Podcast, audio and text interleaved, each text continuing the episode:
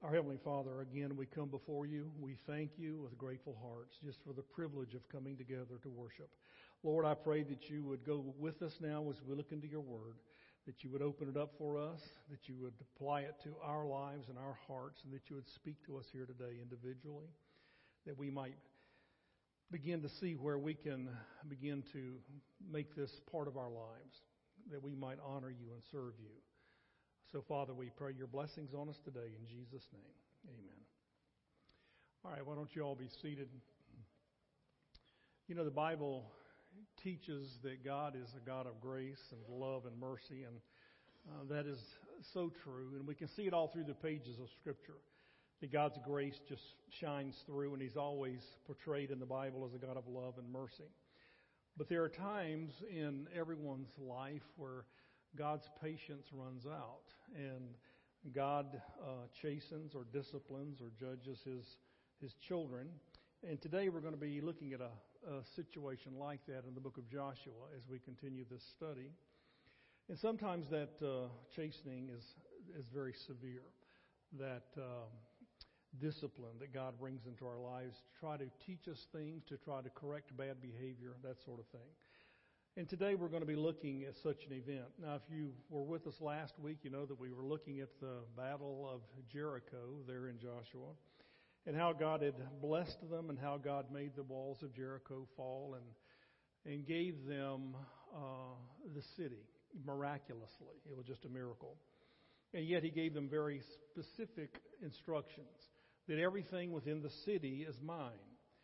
Now, I will give you, follow the other people, the other cities that you take, I will give you the bounty from that. But you are giving back to me as uh, an offering of first fruits, he'll call it, everything within the city, and the gold and the silver and the brass and things like that went into the treasury, and everything else had to be destroyed. We talked about this. You discussed it last week in your growth groups, how that men, women, children, everything was to be destroyed. Now, the next city on their list of cities to conquer in this land as they're overtaking and subduing the land is the city of Ai. Just two little letters, A and I, Ai. And it's about 10 miles from Jericho. And it was at Ai that they suffered a shocking defeat. That's where they just really were beaten. And 36 of Israel's soldiers, innocent men, lost their lives. And the reason for it, as we're going to look at today, is because one man in the nation of Israel decided that he wanted something that belonged to God. And the Bible will will see here in a moment that this gentleman by the name of Achan kept 30 shekels of silver, a gold bar, and a Babylonian robe that he looked at and he thought, well, I can't just let this go. So he took it and he hid it and tried to hide it from God. And ultimately, when they go back out now to fight the next battle, they are beaten severely. And uh, we'll we'll get into the details of this, but uh, let me begin as we're going to work our way through this chapter in chapter seven of the book of Joshua. They've just defeated Jericho, and now here in chapter seven, verse one, it begins this way. But the Israelites were unfaithful in regard to the devoted things. Achan, son of Carmi, the son of Zimri, the son of Zerah, of the tribe of Judah, took some of them so the Lord's anger burned against Israel. Now you got to begin to ask yourself some questions here. And the first question that kind of jumps off the page is why in the world is God angry at Israel? I mean, it was Achan that did this, and he hid it. They knew nothing about it. Nobody in the whole camp knew about this. But yet, God is judging the nation. And I told you before when we started this study that you're going to discover that God treats Israel as one person. They stand together or they fall together. When God pours out blessings, blessings fall on the just and the unjust alike. And when God pours out judgment, it falls on the, the innocent and the guilty alike. And it's just a unique situation, never to be repeated in history, where God dealt with a group of people in this fashion. And this is the reason why you're going to find in the Old Testament that God judges the entire nation when things like this happen. Now, let's begin to look at this because what happens is Joshua sends out spies to the city of Ai, and they come back and say, hey, this is a little city. Don't worry about it. It's nothing. So they only send out a small army. We pick the story up in verse 4. It says, So about 3,000 went up. But they were routed by the men of Ai, who killed about 36 of them. They chased the Israelites from the city gate as far as the stone quarries and struck them down on the slopes. At this, the hearts of the people melted in fear and became like water. They are utterly shocked at what took place. They just came off on one of the greatest victories in the history of, of the nation. Uh, the walls of Jericho collapse and they destroy the entire city, and they are riding high uh, as far as God proving to them that He's going to take care of them. They go into the city and they do. They go in to take this city and they discover that um, it didn't work this time, and so they are shocked. And 36 innocent men die because of it. Now let's look at the point that I want to make because there, this lesson is entitled Hard Lessons to Learn. And there are three things out of the story that I want to draw your attention to that are hard lessons for you and me to learn. But we have to. We have to understand these, these points, these, uh, these lessons.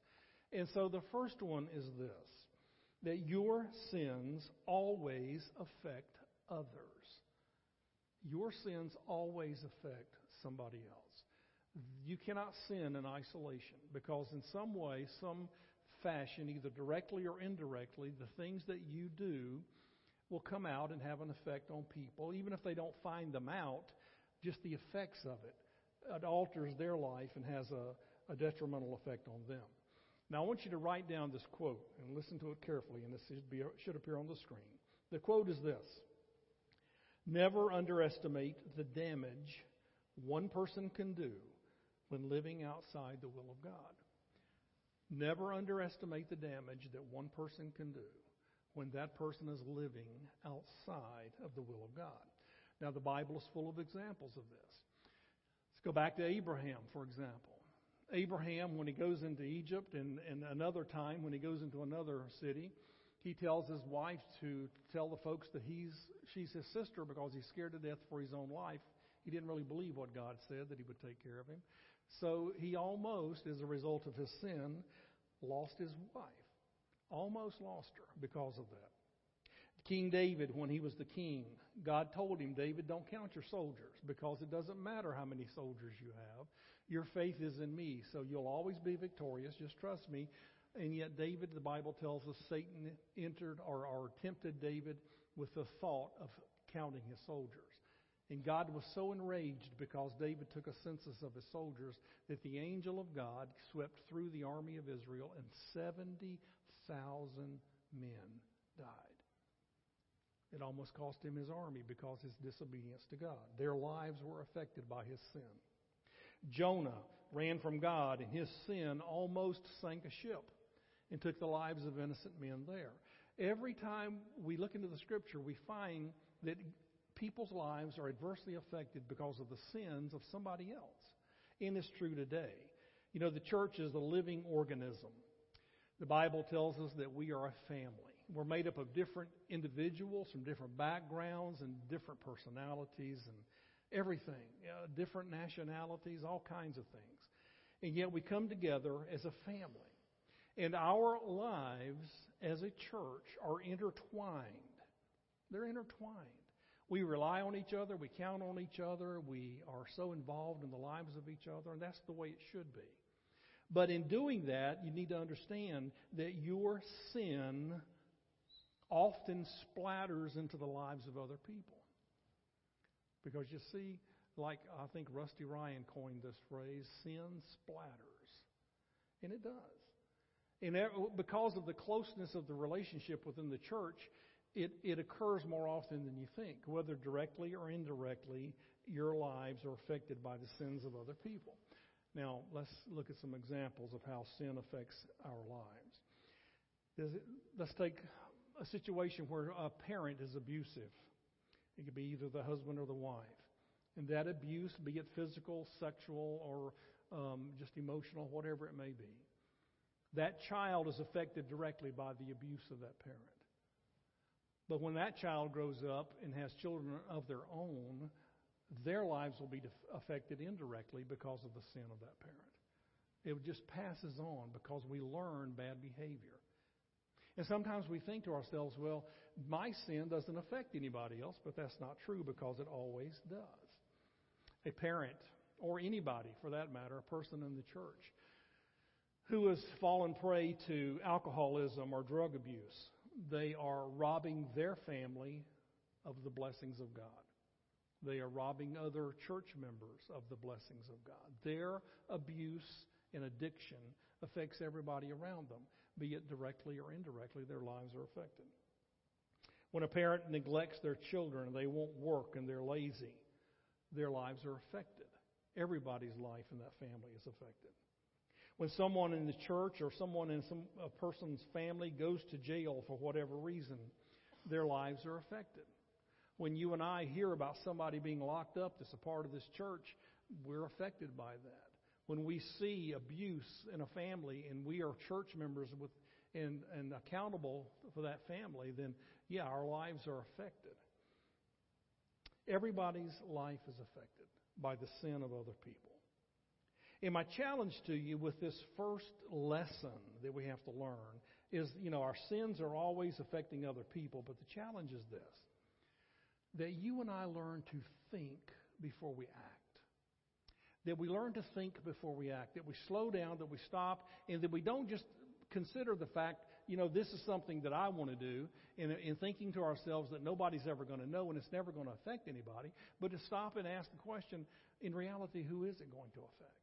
Because even if I'm not found out, even if nobody knows, the relationships are altered and things change and the decisions that I make and the way I relate to people, everything is affected by it. And we don't sin in isolation. We don't. We, we try to convince ourselves that we do, and it's nobody else's business. But that is not biblical because every situation you see in the Bible, the sins of one person affect the lives of other people, and chain re- events are, are, be, are begun and and pretty soon it's, it's just a big mess.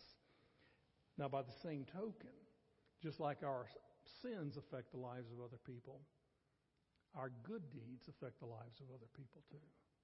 You know, you go and look in the Bible, and some, some of you need to do this sometime. Just type into your, your Bible search program, whichever one you're using, just type in the phrase one another and type it in, and the New Testament will pop up probably 30 something phrases where the Bible tells us about the, the love or the relationship between the one another's in the Bible. For example, we're commanded to love one another. We're commanded to encourage one another, to bear one another's burdens, to forgive one another, be kind to one another. It goes on and on. Now, there's a reason for that. Because you see, there's this principle in the New Testament that what I do in my life affects other people and even the good things that I do. And you know as well as I do that people that you look up to, people that you admire in your life, whether they are in this church or not, as believers in Christ, their testimony lifts you up, the way they treat you, the way they talk to you, the way they minister to you, that is an encouragement to you and it affects them and it affects you.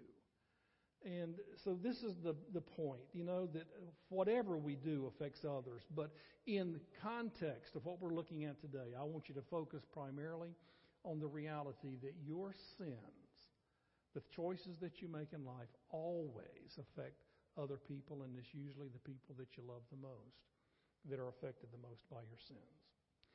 That's the first lesson that I want you to learn out of this passage. And we're going to have to move quickly, I know, because we're running out of time here, but um, I could develop probably that one into an entire sermon, but there's no sense beating it to death, okay? So let's move on. The second one is this. Here's the second lesson that I want you to learn, and that is this that pride is one of our greatest pitfalls. Pride is one of our greatest pitfalls. Now, if somebody goes out into a, a, a yard and digs a deep hole, and somebody walking along unsuspectingly and falls into it, that's what we call a pitfall. Something that you fall prey to that you weren't really expecting or didn't see. And it happens to us all the time as, as, as people. Pride is that way for all of us. We can lapse into this attitude of a proud heart so quickly and, and without noticing it. And to tell you the truth, more often than not, it occurs uh, right after something really good in our lives something successful, something, some blessing of God. And then we begin to think about just how good we really are. And one thing leads to another, and all of a sudden we're stumbling over pride. And I want to make a statement, and you may agree or not agree, but I want you just to consider this, okay? Every sin that we commit seems to be the result of pride. Every sin that we commit as believers in Christ, the things that we struggle with, have their foundation. The, the main thing, the main sinful attitude that spurs them on is pride.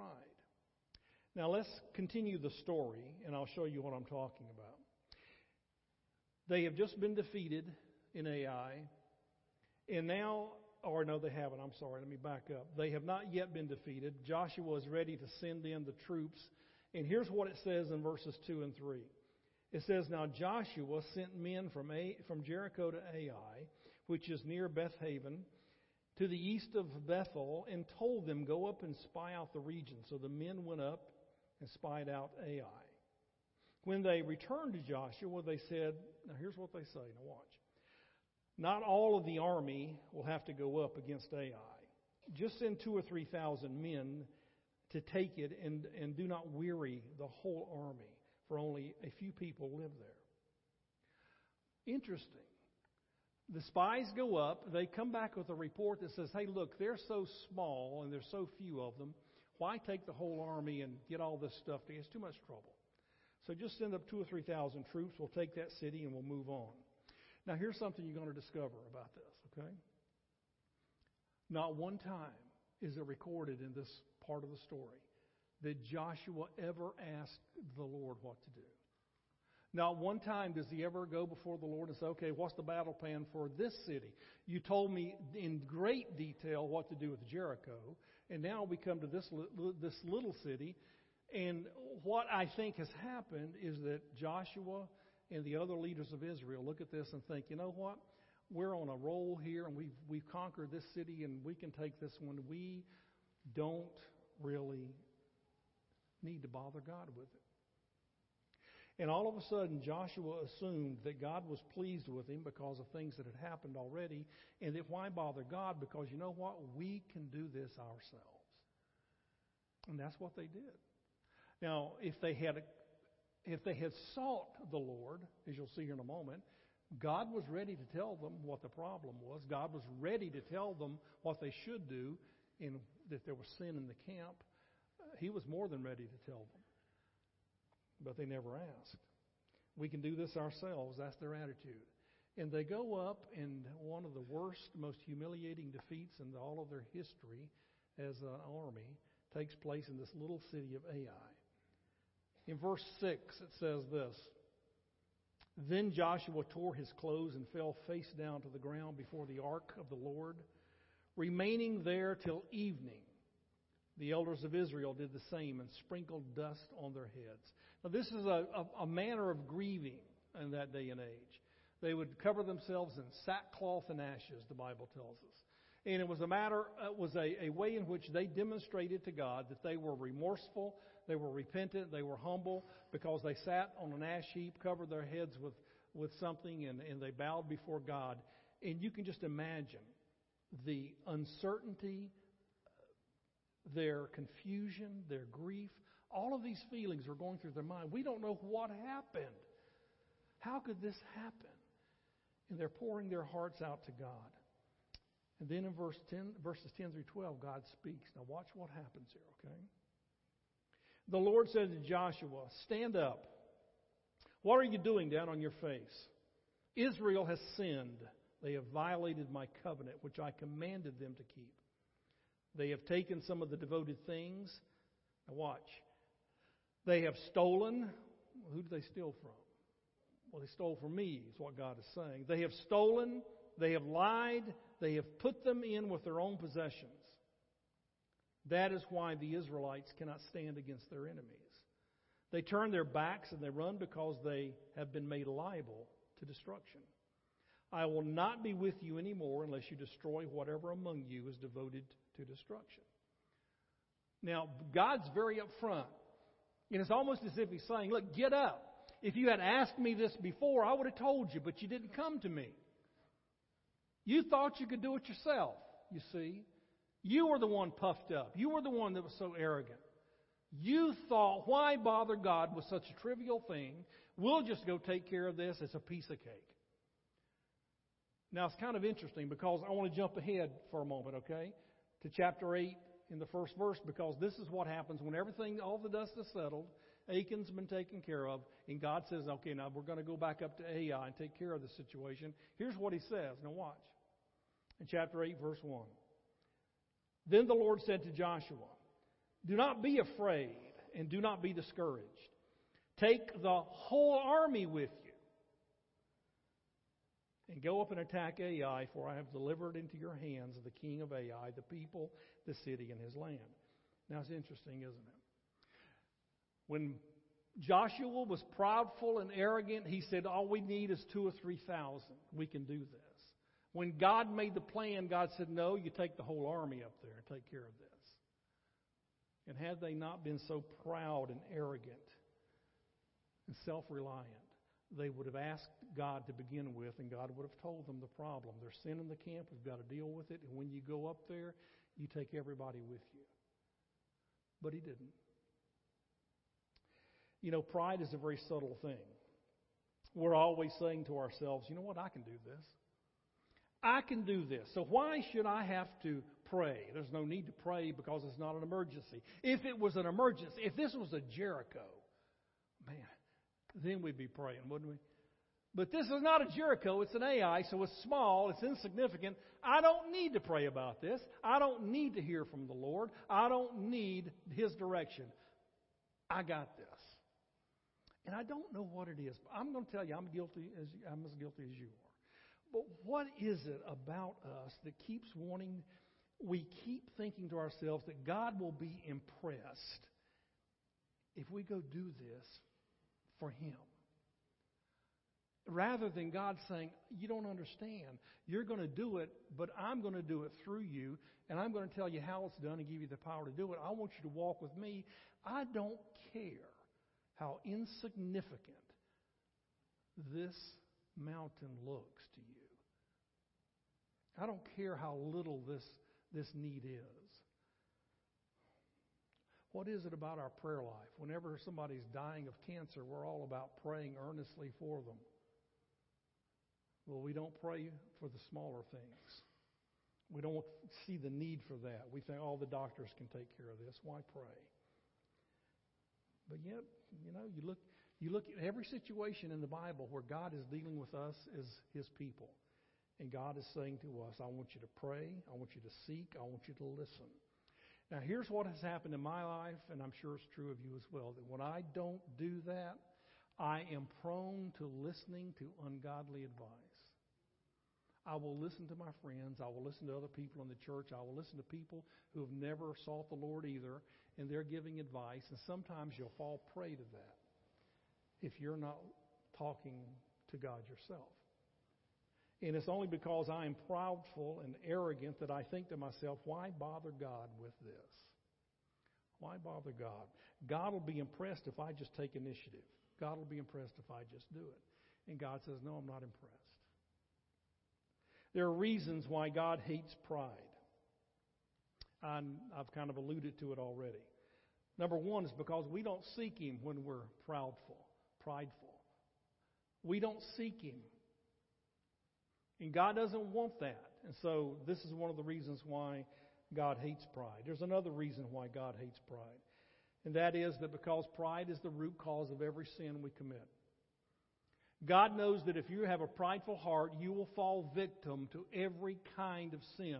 Now, watch this, okay? Watch this, and you think about this yourself. Pride tells me that I want something, I need something, I deserve something. But when I have a prideful heart, I look at a situation and I think, I'm going to do that because I deserve it. I want that. And I deserve it, so I'm going to take it.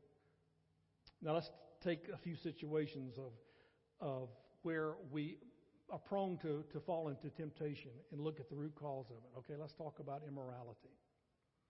Let's talk about immorality, whether it's a person that's not married or a person that is, who's committing adultery or at least thinking about it.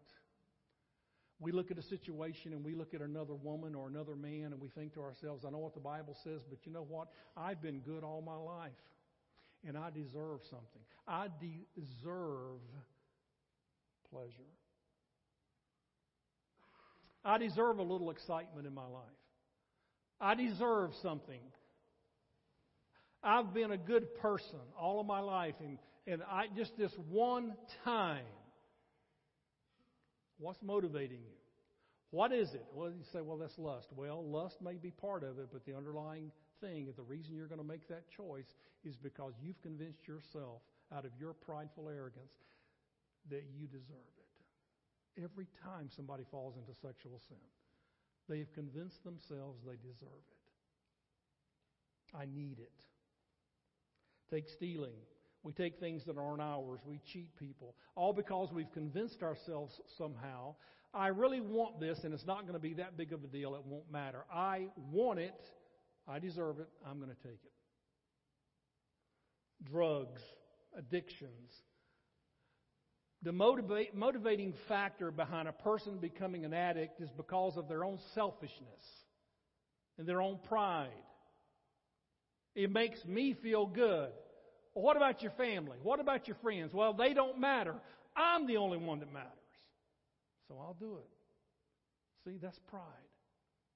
When I begin to think that I'm the most important thing in the world, that I can make the decision, that I'm, I'm right in everything that I do, whatever it may be, that's pride. Abusing people is pride. I want to be superior. Lying to people is pride because if I'm found out, I'll be embarrassed. I don't want to be embarrassed. That's pride. Everything we do can be traced back to that arrogance in our own hearts as human beings. Now, so we have to ask ourselves then, what's the antidote to this poison called pride? What is the antidote? What, what am I going to do to prevent this? You know what the Scripture tells us? It does. It gives us the antidote for this. Let me show you or tell you where it is. Jesus was preaching one day, and some religious leader comes up to him and asks him, said, Now, you tell me, what is the greatest of all the commandments? And here's what he said. He said, Here's the greatest commandment that you love the Lord God with all of your heart. And here's the second one that you love your neighbor as yourself. Now, watch. If I want to guard myself against pride, I need to apply that to my life. This is all through the New Testament. Because you see, when I make a commitment that I'm going to put God first and love Him with all my heart, and I'm not going to love myself that much, I'm going to love Him, I will never, ever take a step of disobedience that would bring shame to Him. Because I have chosen, I've committed to love Him first. And I've taken my pride, myself, and I put it back here and I said, okay, God, you first. But not only that, the second one is very important too because it's basically saying this rather than you screwing over your neighbor and taking advantage of him and cheating him in some way, why don't you put him first too? Why don't you look at your neighbor and say, more so than taking care of you, put that person ahead of you? Now, you tell me, when I am doing these two things, and I'm, because of my love for God and because I'm committed to put the other person before myself and his needs before mine, then how can I become prideful? And if I'm not prideful, then chances are I won't struggle with these other sins because I will always revert back to this God first, my neighbor second. I'm somewhere down the, the list. And if I do that, it's a guard against pride. So God knew what he was talking about when all through the New Testament we're told to put other people before ourselves, to encourage the other person, to love the other person, to take care of the other person, be kind to them. Because you see, that affects me. And it's a safeguard against me becoming so arrogant that I would take a, a step of disobedience and sin against God because I wanted it. And you tell me, folks, is there any sin that you and I commit that we don't choose to do it? It's our choice every single time. Every time. So, pride is your biggest pitfall. That's the second thing that I want you to see. Here's the third one very quickly, and that is this. This lesson is very important. That God will not persistently tolerate sin. God will not persistently tolerate sin. Now, let me go take you through the remainder of the story, and then we'll make the application, okay? After Israel has repented, God now tells them what to do. And in verse 13 of chapter 7, he says this Go consecrate the people. Tell them, consecrate yourselves in preparation for tomorrow. For this is what the Lord, the God of Israel, says. There are devoted things among you, Israel. You cannot stand against your enemies until you remove them. So this is now closing in on the problem. Now here's the process because he tells them in the next verse, in verse 14, what they're to do the next morning. He says, In the morning, present yourselves tribe by tribe. Now, every one of the 12 tribes of Israel march before Joshua, and God somehow, in some way, and we don't know how he's doing this, points out the tribe that's guilty. So, so happens the tribe of Judah was the one that was guilty. And he says in the next sentence, he says, The tribe the Lord chooses shall go forward or come forward clan by clan. So he's narrowing it down. It's a bigger family unit. So the clan the Lord chooses shall come forward family by family. And the family the Lord chooses shall come forward man by man. Why this elaborate process? Why doesn't God just say, hey, Achan did it. Go do, take care of this? But he brings them through this process. We'll talk about this in a moment, but let me finish the story. They narrow it down. Achan's pointed out, and here's what Achan says in verse 21. When I saw in the plunder a beautiful robe from Babylonia, 200 shekels of silver, and a bar of gold weighing 50 shekels, I coveted them, and I took them. They are hidden in the ground inside my tent with the silver underneath. He said, Yeah. He said, I went up to the battle. We finished the battle, and I'm in there by myself in one of these houses. And man, I, I see this stuff, and I thought to myself, man, you've been out in the wilderness for 40 years, and you don't have a new change of clothes, and you need some new clothes, and that robe would look good on you. And man, what I could do with that silver and gold. And I thought to myself, I said, Achan, you deserve this. It's yours. You ought to take it. I said, I did. I took it. And here's where you can find it. So they go and they get it and they bring it back. And now here's the final part of the story. In verse 24, it says this. Then Joshua, together with all of Israel, took Achan, the son of Zerah, the silver, the robe, the gold bar, his sons and daughters, his cattle, donkeys, and sheep, his tent, and all that he had, to the valley of Achor Joshua said, we, Why have you brought this trouble on us? He said, The Lord will bring, bring trouble on you today. Then all of Israel stoned him. And after they had stoned the rest, they burned them. Over Achan, they heaped up a large pile of rocks, which remains to this day. Then the Lord turned from his fierce anger. Therefore, that place has been called the Valley of Achor ever since which basically means the valley of trouble. Wow, harsh. Mm, you bet. But now you got to begin to ask yourself, why in the world did God take such extreme measures? I believe it was probably for the rest of the people. Can you imagine as they march by the presence of God, clan by clan, family by family, man by man, and every one of them was wondering, did somebody in my family do this? They're scared to death. I bet you they never did it again. Not after that. Scared to death? Yeah. But I believe there's a second reason why they did it this way, and this is just my opinion. I can't prove this from the Bible. You got to ask yourself this. As they go through this elaborate, drawn out process of parading in front of God. What if Achan would have confessed earlier? Could it be that maybe God's doing this for as much for Achan as he is for the rest of the, the nation? I don't know.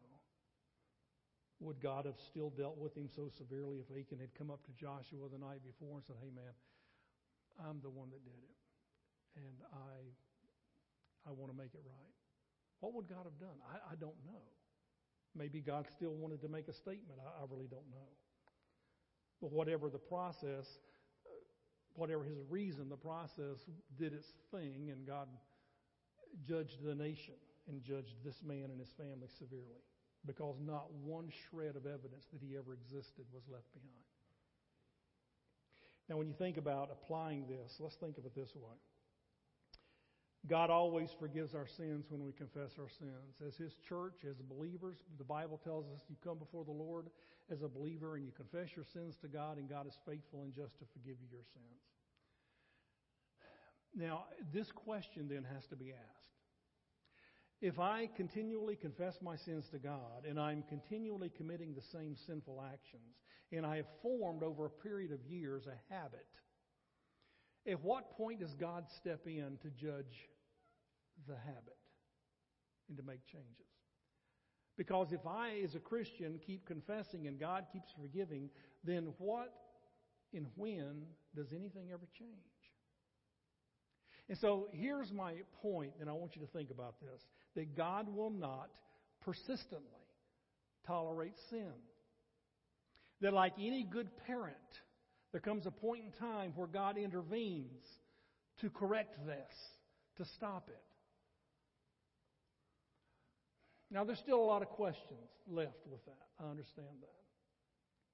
But how else is God going to correct behavior in our lives, which is His goal, because the Bible says He is conforming us to His image, if God doesn't step in and discipline us when we don't take care of it ourselves?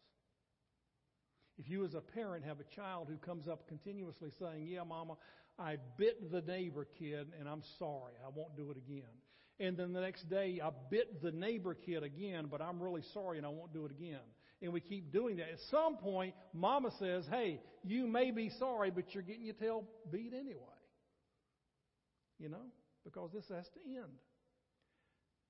And for your own good, parents do that to their children. And for your own good, God does too. And I really believe that there are some times in our lives where God needs to discipline us, needs to chasten us in order to stop the behavior. Now, I don't know what that looks like because this is the big debate with, with us. Will, will people come into my office, you know, God, God's chastening me, God's disciplining me because this terrible thing happened. I don't know that. I really don't. And you know what? You, you may or may not know it either. I, I don't know. I tend to think that if God's going to discipline me, then somehow God's going to make apparent to me the reason for it. Otherwise, this doesn't really do its job. But God does at times step in because God will not persistently, over periods of time, keep tolerating over and over the same sin. And let me say this I believe this is different from forgiveness. You know, I can forgive my child because I love them and I'm committed to them and our relationship will never change. But because I love them, I may spank them. Because I love them, I may, I may put them on restriction because I want the behavior to stop. God saw in the nation of Israel at this early stage in their, their life here a behavior that had to be nipped in the bud. No more of this. As we go into this relationship and move ahead, you have got to obey me. And he made that point very clear.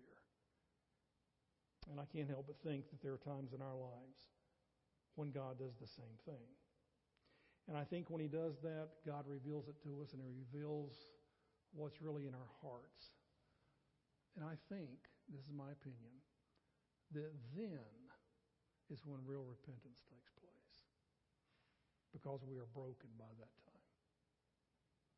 Three lessons, hard lessons that we had to learn. Your sin always affects other people. Your pride is your greatest weakness, your greatest pitfall. The thing you've got to guard against more than any other thing is your pride. And thirdly, that God will not persistently tolerate sin. Those are the lessons. Tonight, when you go into your groups, I want you to be honest, okay? I want you to talk in your groups about times in your life where you felt like God was disciplining you. How did you know that? What did it look like? You know, I'm not I'm not asking for confessions here. I'm just saying look back at your life and talk about this.